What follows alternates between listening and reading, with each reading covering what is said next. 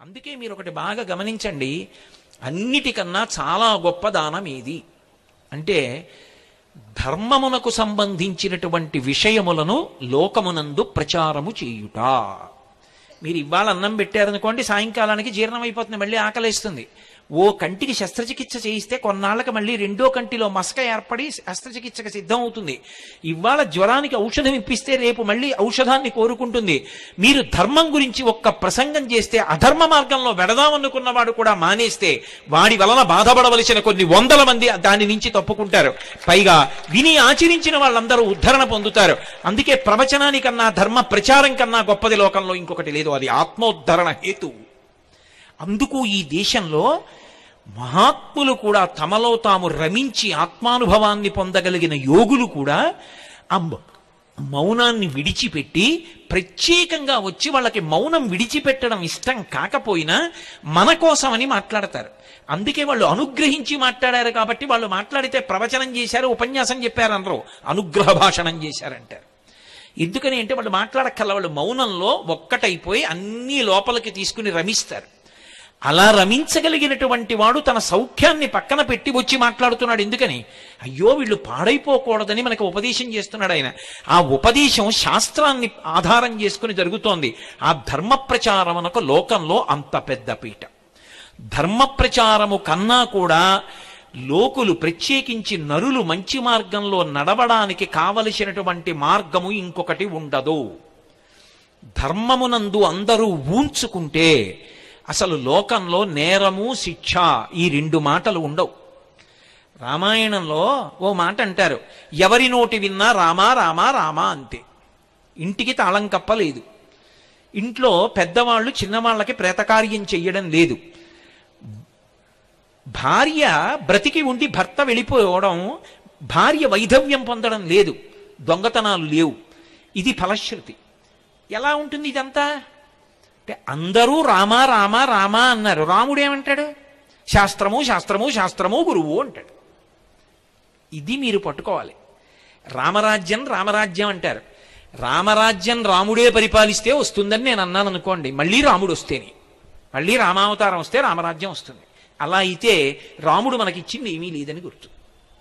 మళ్ళీ ఆయన వస్తే రామరాజ్యం వస్తుంది. కాదు. రాముడు ఎప్పుడైనా పరిపాలన చేస్తున్నప్పుడు సంక్లిష్ట పరిస్థితి ఏర్పడితే ఎంతమంది ఎన్ని సలహాలు చెప్పినా వింటాడు. తాను నిర్ణయం తీసుకునేటప్పుడు ఏమని చెప్తాడంటే నేను ఈ పని ఇలా చేస్తాను ఎందుకో తెలుసా? శాస్త్రం ఇలా చెయ్యమని చెప్పిందంటాడు. శాస్త్రము ప్రమాణం ఆయనకి తస్మాత్ శాస్త్రం ప్రమాణంతే కార్యాకార్య వ్యవస్థితవు శాస్త్రం ఎలా చెప్పిందో అలా చేస్తాడు. శాస్త్రం ఎలా చెప్పిందో అలా చేసినటువంటి రాముని యొక్క పరిపాలన ఎందు ఎవ్వరూ బాధపడకుండా ఉన్నారు అంటే నువ్వు కూడా శాస్త్రమును ప్రమాణంగా చేసుకుని పరిపాలన చేస్తే అప్పుడు కూడా రామరాజ్యమే వస్తుందని చెప్పాలి. అంతేగాని రాముడు వస్తేనే రామరాజ్యం వస్తుందంటే రామరాజ్యం రాముడు వచ్చేదాకా రాదు అని మంగళకర వాక్కు. కాబట్టి సా శ్రద్ధ కడితా సిద్భి యయా వస్తూపలభ్యతే బాగుందండి మీరేదో తలకొట్టుకు చెప్తున్నారు. సంతోషం. కానీ శ్రద్ధ కలగకపోతే ఎంత మీరు చెప్పినా ఇక్కడ విన్నప్పుడు పోని మీ మీద ఎందుకు చెప్- పెట్టడం? ఈ ప్రసంగం చేస్తున్నప్పుడు నాకు శ్రద్ధ ఉంది కానీ కిందకి దిగేటప్పటికి పోయింది అనుకోండి ఏదో దొంగతనం చెయ్యాలనిపించింది అనుకోండి అప్పుడు ఎలా? ఎవరికి చెప్పను? మళ్ళీ బెంగళూరు వచ్చినప్పుడు మీకు చెప్పనా? ఏమండి దొంగ బుద్ధి గురించి మీతో చెప్పాను కానీ ఆ రోజు సభ నుంచి వెళ్ళగానే ఏదో చిన్న వస్తువు ఎత్తుకుపోయాను ఉసుమండి. అది ఏమిటో మరి ఆ రోజే దొంగతనం చేశాను విచిత్రం అని మీకు చెప్పనా? కాదు అలా చెప్పలేదు శాస్త్రం. శాస్త్రం ఏం చెప్పిందంటే నీ బలహీనత ఏది ఉందో దాన్ని బలహీనతగానే నువ్వు గుర్తించగలిగితే. ఆయన అలా చెప్తాడు కానండి కళ్ళ ముందు దొరికింది ఎక్కడ వదిలేస్తామండి అన్నవాడికి గురు భగవంతుడు ఏం చేస్తాడు? ఆయన అలా చెప్పాడు అది సత్యం. నేను అలా తీసుకోకూడదు పక్క వాళ్ళది కానీ దొంగతనం చేసేసాను. నాకు ఈ బుద్ధి పోవట్లేదు. ఏదో ఒకలా పక్క వాళ్ళది ఎత్తుకొద్దామన్న భావన ఉంటోంది. ఇది ఎలా? అంటే ఎవరికి చెప్పమని చెప్పిందంటే అసలు నీకు ఈ సంకల్పాలు రావడానికి కారణమైన మనసుని నీకు ఇచ్చినవాడు ఎవరు భగవంతుడు. ఆయనకే చెప్పు. ఆయన దగ్గర చెప్పేటప్పుడు దాపరిక వంతు ఉన్నదున్నట్టుగా ఆయన ఉన్నాడు అని నమ్మి ఆయన దగ్గర కూర్చుని చెప్పు. అంతేకాని కాశీ నుంచి నేనే కొనుక్కొచ్చానండి విగ్రహం అంటే ఆయన పలకడం. అది విగ్రహం. కాదండి అది నేను కాశీ నుంచి తెచ్చిన విగ్రహం కాదండి అది పరమాత్మ అంటే అప్పుడు పలుకుతాడు. సత్యసాయిబాబా గారు ఒక ఉదాహరణ చెప్తుండేవారు. వెనకటికి ఓ పిల్లాడికి ఎప్పుడు చూసినా పూర్ణత్వమే అంటే అన్ని సున్నలే వచ్చేవి. ఎవరో ఒక ఆయన దగ్గరికి వెళ్ళి అడిగాడు నాలా ఉపన్యాసం చెప్పిన ఆయన ఆయన నాకు మార్కులు రావట్లేదు ఏం చేయమంటారు? విఘ్నేశ్వరుడిని పూజించబోయ్ ఆయన విఘ్నేశ్వరుడు బొమ్మోటి పెట్టి అగరత్తుల పాపం ముప్పై రోజులు తిప్పి పరీక్షకి వెళ్ళాడు. మళ్ళీ సున్నా. ఎందుకు ఇది? ఇంకో ఆయన అడిగాడు ఏదో అమ్మవారిని పూజించు శారదని పూజించు. ఈ విఘ్నేశ్వరుడిని అలా పెట్టేసి దూరంగా అమ్మవారిని తెచ్చిపెట్టి సరస్వతీదేవికి అగరత్తులు పెట్టాడు. మళ్ళీ రాలా. పక్కన పెట్టేశాడు ఇంకో ఆయన్ని అడిగాడు. శివుణ్ణి పెట్టబోయే జ్ఞానం ఇస్తాడు అన్నాడు. శివుణ్ణి పెట్టి అగరత్తులు ధూపం వేస్తున్నాడు. ధూపం వేస్తుంటే ధూపం ఎక్కడేశారో అక్కడే ఉంటుంది ఏమిటి అది అలా పోతుంది గాలిలో పొగ.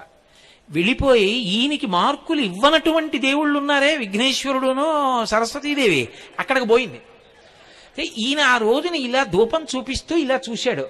అన్నన్నన్నన్నా ఒక్క మార్కిప్పించలేదు కానీ ధూపం పీల్చేస్తున్నారా? అని గబగబా వెళ్ళి రెండు ఉత్తరీయాలు తీసుకొచ్చి విగ్రహాల ముక్కులు కట్టేశాడు. గభాలన విఘ్నేశ్వరుడు సరస్వతీదేవి లేచారు. లేచి ఒరే నిన్ను అనుగ్రహించామన్నారు ఆయన తెల్లబోయిదేడి ధూపం వేస్తే నాకు ఎప్పుడూ పలకలేదు ముక్కులు కడితే పలికేదేమిటన్నాడు ధూపం వేసినప్పుడు మేము విగ్రహాలని ధూపం వేసావు ముక్కులకి గుడ్డ కట్టినప్పుడు మేము ఉన్నామని నమ్మి గుడ్డ కట్టేశావు. ధూపం లే ధూపం పీల్చేస్తున్నామని. మేము ఉన్నామని నువ్వు నమ్మితే కదరా మేము అనుగ్రహించాము మేము విగ్రహాలంటే నిన్నెలా అనుగ్రహించాం? విగ్రహంగానే ఉన్నాం. ఇవాళ ముక్కు గుడ్డ కట్టావు మేము ఉన్నామని నమ్మావు. ఏ భావనతో కట్టావో? ఉన్నామని నమ్మావు. చాలు ఉన్నాం. పలికాం. ఇచ్చి శంభో విద్య. అసలు వాడు ఉన్నాడని నమ్మితే కదా వాడికి చెప్పడం? నేను కాశీ నుంచి తెచ్చిన విశ్వనాథుడు అండి తిరుపతి నుంచి తెచ్చిన వెంకటేశ్వర స్వామి విగ్రహం అండి. నేను ఏదో కంచి నుంచి తెచ్చిన అన్నపూర్ణ కా- కామాక్షి విగ్రహం అండి. ఇవన్నీ నీ తెచ్చిన విగ్రహాలేనండి. కొంత అంటే నేను అన్నాను ఎందుకు అండం ఎందుకు ఆ మాట అండం వదిలిపెట్టేయండి కానీ ఈ ఈ విగ్రహాలు విగ్రహాలు విగ్రహాలు అన్న మాట మీరు అన్నప్పుడు అవి ఎందుకు పలుకుతాయండి? అవి పరమేశ్వరుడు ఏంటి? అసలు శ్రద్ధే లేదు అక్కడే. కాదు వాడు ఉన్నాడు. వాడు ఆ రూపంలో కూర్చున్నాడు నా ఇంట నా స్వామి. అందుకే సుప్రభాతం పాడితే నిలబడి పాడతారు ఏకాంత సేవ చేస్తే కూర్చుని చేస్తారు. సుప్రభాతం ఎందుకు చేస్తారంటే చటుక్కుని లోపలికి వెళ్ళకూడదు. చటుక్కుని లోపలికి వెళ్ళిపోయారనుకోండి మీరు ఏమని అడిగారు? ఏకాంత సేవ చేసినప్పుడు అమ్మవారితో కలిసి పడుకోమని అడిగారా? అమ్మవారితో కలిసి పడుకున్నప్పుడు ఇద్దరు ఎలా ఉన్నారో చటుక్కుని తలుపు తీస్తే ఎలా? మనమే చెప్తున్నామా వెంకటేశ్వర సుప్రభాతంలో? మనం చటుక్కుని తలుపు తీయడం కాదు. మనం బయట నిలబడి కౌసల్యా సుప్రజా రామ పూర్వ సంధ్యా ప్రవర్తతే అని బోల్డన్ని గుర్తులు చెప్పేసి అదిగో చిలకల లేచిపోయాయి చిలకలు అరుస్తున్నాయి పళ్ళు తినేస్తున్నాయి ఇవన్నీ చెప్పేస్తే ఆయన చటుక్కుని లేచిపోయి అయ్యో ఇంతమంది పిల్లలు బయట నించున్నారు లక్ష్మి ఒక్కసారి కనపడొస్తానని బళ్ళు తలుపులు తీసి బయటకు వస్తాడు. అప్పుడు నిజంగా ఆయన బయటికి వస్తే భక్తులు అంటారు కమలాకు చచూచుక కుంకుమతో నియతారుణితాతుల నీలతనో కమలాయతలోచనలో కపతే విజయీభవ వెంకట శైలపతే. మాకు విజయం ఇమ్మన్రో నీకు విజయమగుగాక ఎందుకని? సౌలభ్యం. ఆయన చటుక్కుని బయటికి వచ్చేయడంలో ఉత్తరీయం లేదు జారిపోయింది. రాత్రి లక్ష్మీదేవిని కౌగిలించుకుని పడుకున్నప్పుడు అమ్మవారు అయ్యవారిని సంతోషపెట్టడానికి తన కుచుములకు అలదుకున్నటువంటి కస్తూరి ఆయన వక్షస్థలం మీద ఎర్రటి చుక్కలు కనపడుతోంది. అమ్మవారిని గాఢంగా కౌగిలించుకున్నవాడు అని తెలిసిపోతోంది. అసలే పోనీ నువ్వు నువ్వు కూడా ఎర్రగా ఉంటే గొడవ దిలిపోయేది నల్లగా ఉంటావు. ఆ నలుపు మీద ఎర్ర చుక్కలు కనపడుతున్నాయి. అమ్మవారిని గాఢాలింగనం చేసుకుని పడుకున్నామని తెలిసిపోతోంది. చటుక్కున ఉత్తరీయం కూడా లేకుండా వచ్చేసావు మా కోసం ఇలా వచ్చేసావా అసలే మా కళ్ళంత మంచివి కావు స్వామి కనురాపు తగులుతుందేమో విజయీభవ వెంకట శైలపతే నువ్వు అది అనుభవించాలి అందుకని ఓ గంట కొట్టో తలుపు తట్టో మెల్లిగా తలుపు తీస్తారు. అంటే ఏమిటి వాడు ఉన్నాడు అన్న భావనేనా? అంతేగాని సుప్రభాతం నేను చదివానండనే. కాదు నువ్వు చదవగా తెర తీసేటప్పటికి వాడు కనపడితే నువ్వు తెర తీస్తే వాడు కనపడ్డాడు కాదు. నిన్ను అనుగ్రహించడానికి వాడు తెర తీశాడు. ఈ భావన ఉంటే ఆ తెర తొలగుతుంది. త్యాగరాజస్వామి వెంకటేశ్వర స్వామి అనుగ్రహ దర్శనానికి వెళ్ళారు. ఏదో కారణం ఇప్పుడు కుదరదులేండి అని తెరేసేశారు ఆయన ఎవరికీ చెప్పలేదు. ఆయన అక్కడ కూర్చుని తెరదీయగరాదా అని కీర్తన చేశారు. స్వామి నీకు నాకు అడ్డు ఈ మాయా అన్న తెర ఎప్పుడు ఉంది తెర తీయవా అని అడిగారు. భళ్ళు అని తెలుసుకుంది తెర.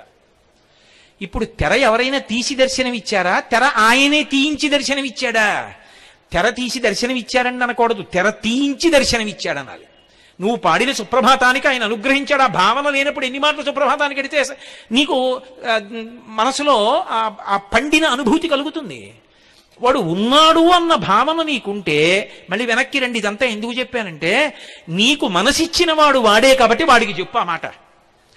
ఈశ్వర శ్రద్ధ ఉండాలని మీరు చెప్పారు దొంగతనం చెయ్యొద్దని చెప్పారు పరమాద్భుతమైన ఈ శరీరాన్ని ఇచ్చారు. దీన్ని ఏడు ధాతువులతో కప్పారు. చర్మము రక్తము మాంసము కొవ్వు అస్థి శుక్ల మేధ. చర్మం మీద ఒక్క పిసరు ఇలా తొలగితే ఈగలు దోమలు చీమలు పట్టి పీకేస్తాయి. రక్తం కారిపోతుంది. ఎంత అద్భుతంగా పెట్టావయ్యా ఈశ్వరా ఈ చర్మాన్ని? చిన్నప్పుడు నా చెయ్యంతున్నాను అప్పుడు పెట్టిన చర్మం. ఆ తర్వాత ఆరు అడుగులు పెరిగాను. ఆ చర్మం సాగిపోవడంలో ఎక్కడా పట్టున పగిలిపోలేదు. అలా అందంగా సాగిపోయింది. అంతేగాని పెరుగుతున్నాడని బయట నుంచి చర్మం తెచ్చి అతికించలేదు ఎవరు. ఎంత గొప్పగా పెంచావయ్యా ఈ శరీరాన్ని?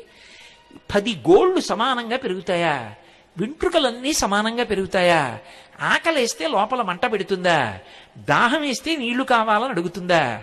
కడుపు నిండిపోతే త్రేణు పొచ్చి ఇంకా చాలే లోపల పొయ్యకని చెప్తున్నావా? నిద్రపోతే ఊపిరి తీస్తున్నావా? ఈశ్వరా నీకు నేనేమిచ్చి ఉపకా నీ ఉపకారానికి రుణం తీర్చుకోను? అందుకే అసలు దొంగతనాల కల్లా పెద్ద దొంగ ఎవరో తెలుసా అండి? దొంగతనాలు చేసేవారికి నాయకుడు ఎవరంటే పరమేశ్వరుడు. ఇదేమిటండి మళ్ళీ మీరు ఇలా అంటారంటారేమో? నేనంటలేదు వేదం అంది. తస్కరాణాంపత ఏ నమో నమో అందా లేదా? ఎవరు దొంగ? మనకి తెలియకుండా చేసినవాడు దొంగ. ఎత్తుకుపోయాడో ఇచ్చాడో ఏది చేసినా దొంగతనం. ఎవడో తెచ్చి మా వీధిలో ఓ బియ్యం బస్తా పెట్టిపోయాడు ఎవరు పెట్టారు? ఎవరు పెట్టారు? ఎవరు పెట్టారు? ఎవ్వరికీ తెలియదు పోని పక్క వాళ్ళ కోసం పెట్టాడేమో అనుకుందామంటే చాగంటి కోటేశ్వరరావు గారి కొరకు అని రాసి అక్కడ బియ్యం బస్తా పెట్టాడు. అనుగ్రహించాడు ఈశ్వరుడండి. తాడేపల్లి రాఘవనారాయణ శాస్త్రి గారు తెల్లవారితే శారదానవరాత్రులు. బియ్యం గింజలేదు. ఏం చేయాలి? ఆయన కూర్చుని లలితామ్మవారి ముందు కూర్చుని ధ్యానం చేస్తున్నారు. రాత్రి ఎదురుగుండా రైస్ మిల్ మీరు ఇప్పటికీ వెళ్ళి చూడొచ్చు. ఎక్కడి నుంచో పెద్ద బండి వచ్చింది. తాడేపల్లి రాఘవనారాయణ శాస్త్రి గారు ఇల్లు ఎక్కడ? అన్నాడు. అదే ఇల్లు అన్నారు ఆ రైస్ మిల్లో. ఈ బండిలో బియ్యం పప్పులు ఉప్పులు మిరపకాయలు చింతపండు అన్ని పంపించారు. ఎవరు పంపించారు? ఎవరో పంపించారు లేవయా? ఏదో ఊళ్ళో ఉన్నారు. శారదా నవరాత్రులకి ఆయన నిర్వహించడానికి కావలసిన సంబారాలన్నీ ఇచ్చారు. తలుపేసింది రేపు పొద్దున్న కాస్త ఇచ్చేయండి మీ బండి దింపేస్తాం తొందరగా వెళ్ళిపోవాలని.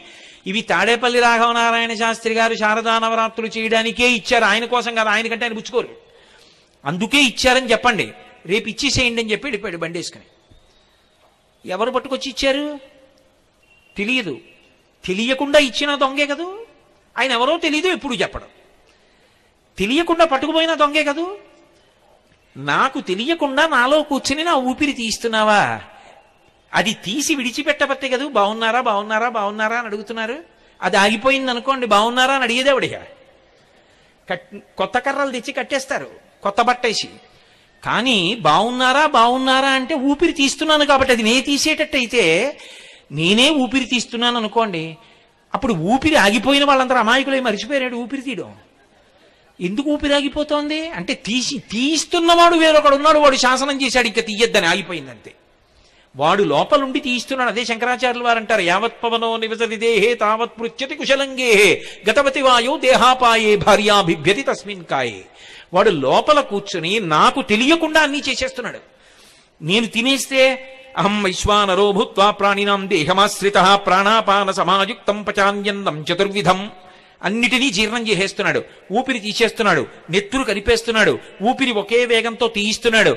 ఎక్కడున్నాడాయా వెంకటేశ్వర స్వామి వారంటే అన్నమాచార్యులు వారు చెప్పారు. ఆయన అన్నారు ఆనంద నిలయంలో ఉన్నాడండి ఆరడుగుల విగ్రహం ఆయన అనలేదు. ఆయన అన్నారు వడిబాయక తిరిగే ప్రాణబంధుడా అన్నాడు. ఒక వేగం మారకుండా లోపలికి వెళ్ళి బయటికి వస్తున్న ఊపిరుందే తీయడంలో కష్టం వచ్చేస్తే ఎగూపిరి తీయలేకపోతుంటే దిగౌపిరి రెండూ ఆయాసమే. ఆయాసం లేకుండా నాతో ఊపిరి తీయించి ఊపిరి విడిచిపెడుతున్నవాడున్నాడే వాడు నా ముక్కు చివర కూర్చున్న ప్రాణబంధుడు. వాడే వెంకటేశ్వరుడు. అది అది తత్వం.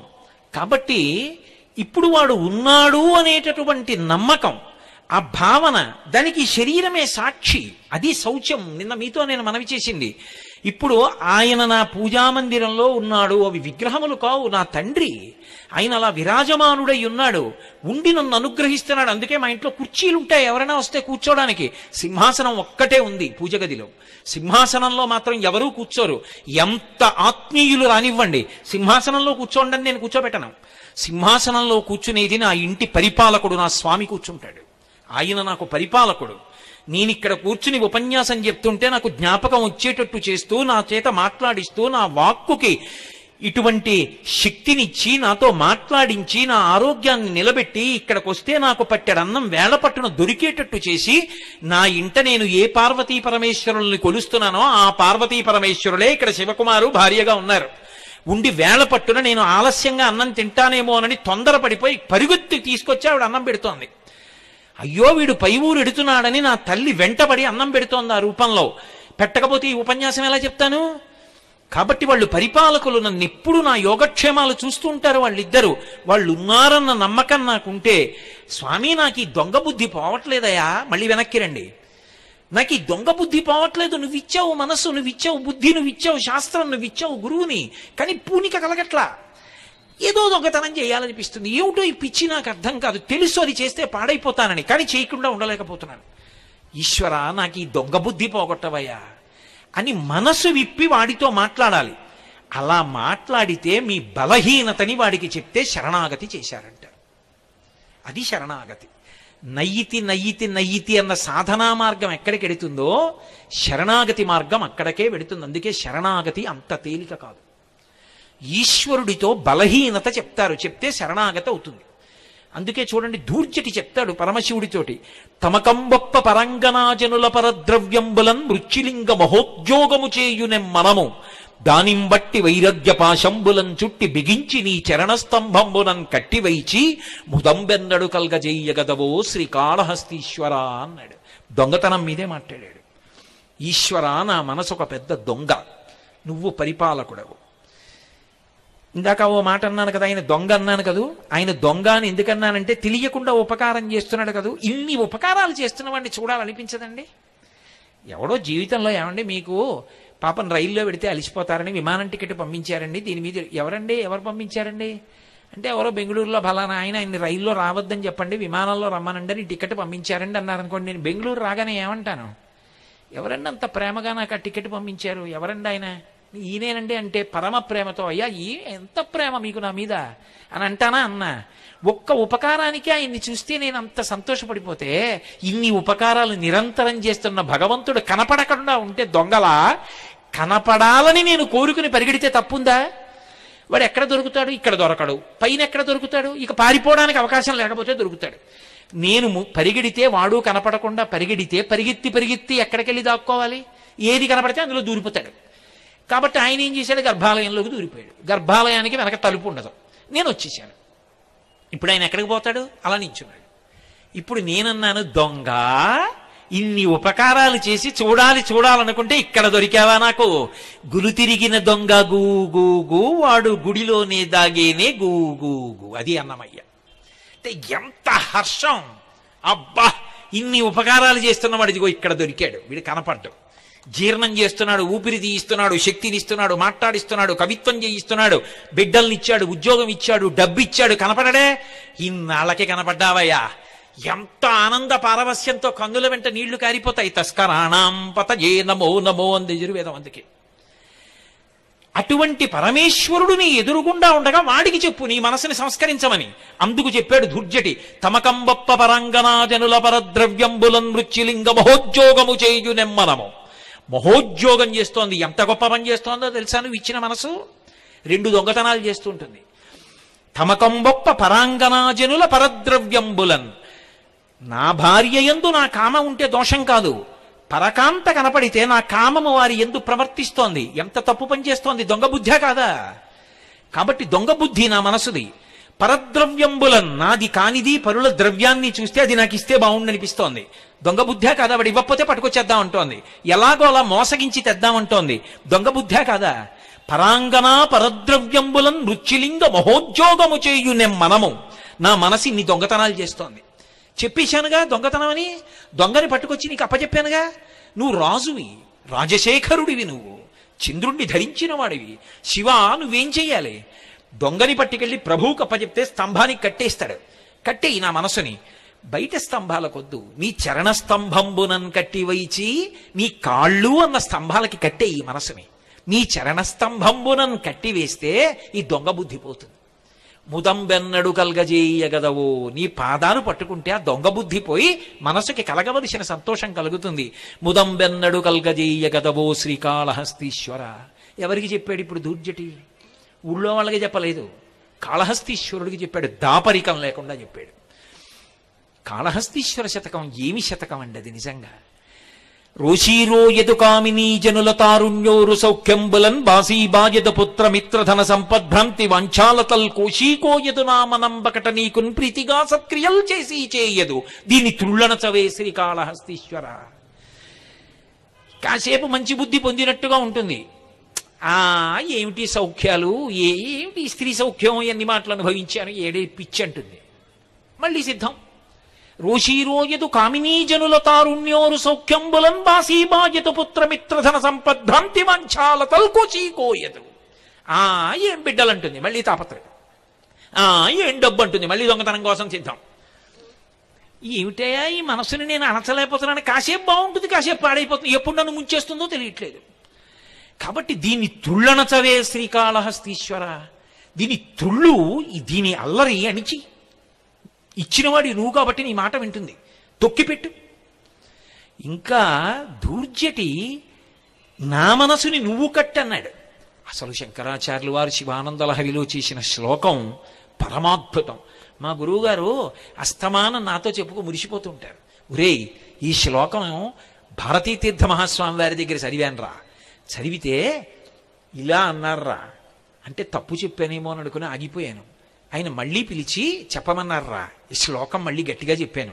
ఆయన పొంగిపోయి ఓ లోపల నుంచి శృంగేరి ఉత్తరీయం తెప్పించి నాకు కప్పించారా అని ఆయన ఇంటి గురించి కూడా అంత తాపత్రయపడరు. ఆ ఉత్తరీయం మాత్రం దాచుకుని అప్పుడప్పుడు చూపించి కళ్ళమ్మ నీళ్ళు పెట్టి అందుకే మీరు ఒకటి బాగా గమనించండి. అన్నిటికన్నా చాలా గొప్ప దానం ఏది? అంటే ధర్మమునకు సంబంధించినటువంటి విషయములను లోకమునందు ప్రచారము చేయుట. మీరు ఇవాళ అన్నం పెట్టారనుకోండి సాయంకాలానికి జీర్ణమైపోతుంది మళ్ళీ ఆకలిస్తుంది. ఓ కంటికి శస్త్రచికిత్స చేయిస్తే కొన్నాళ్ళకి మళ్ళీ రెండో కంటిలో మసక ఏర్పడి శస్త్రచికిత్సకు సిద్ధం అవుతుంది ఇవాళ జ్వరానికి ఔషధం ఇప్పిస్తే రేపు మళ్ళీ ఔషధాన్ని కోరుకుంటుంది. మీరు ధర్మం గురించి ఒక్క ప్రసంగం చేస్తే అధర్మ మార్గంలో వెడదామనుకున్నవాడు కూడా మానేస్తే వాడి వలన బాధపడవలసిన కొన్ని వందల మంది దాని నుంచి తప్పుకుంటారు. పైగా విని ఆచరించిన వాళ్ళందరూ ఉద్ధరణ పొందుతారు. అందుకే ప్రవచనానికన్నా ధర్మ ప్రచారం కన్నా గొప్పది లోకంలో ఇంకొకటి లేదు. అది ఆత్మోద్ధరణ హేతు. అందుకు ఈ దేశంలో 아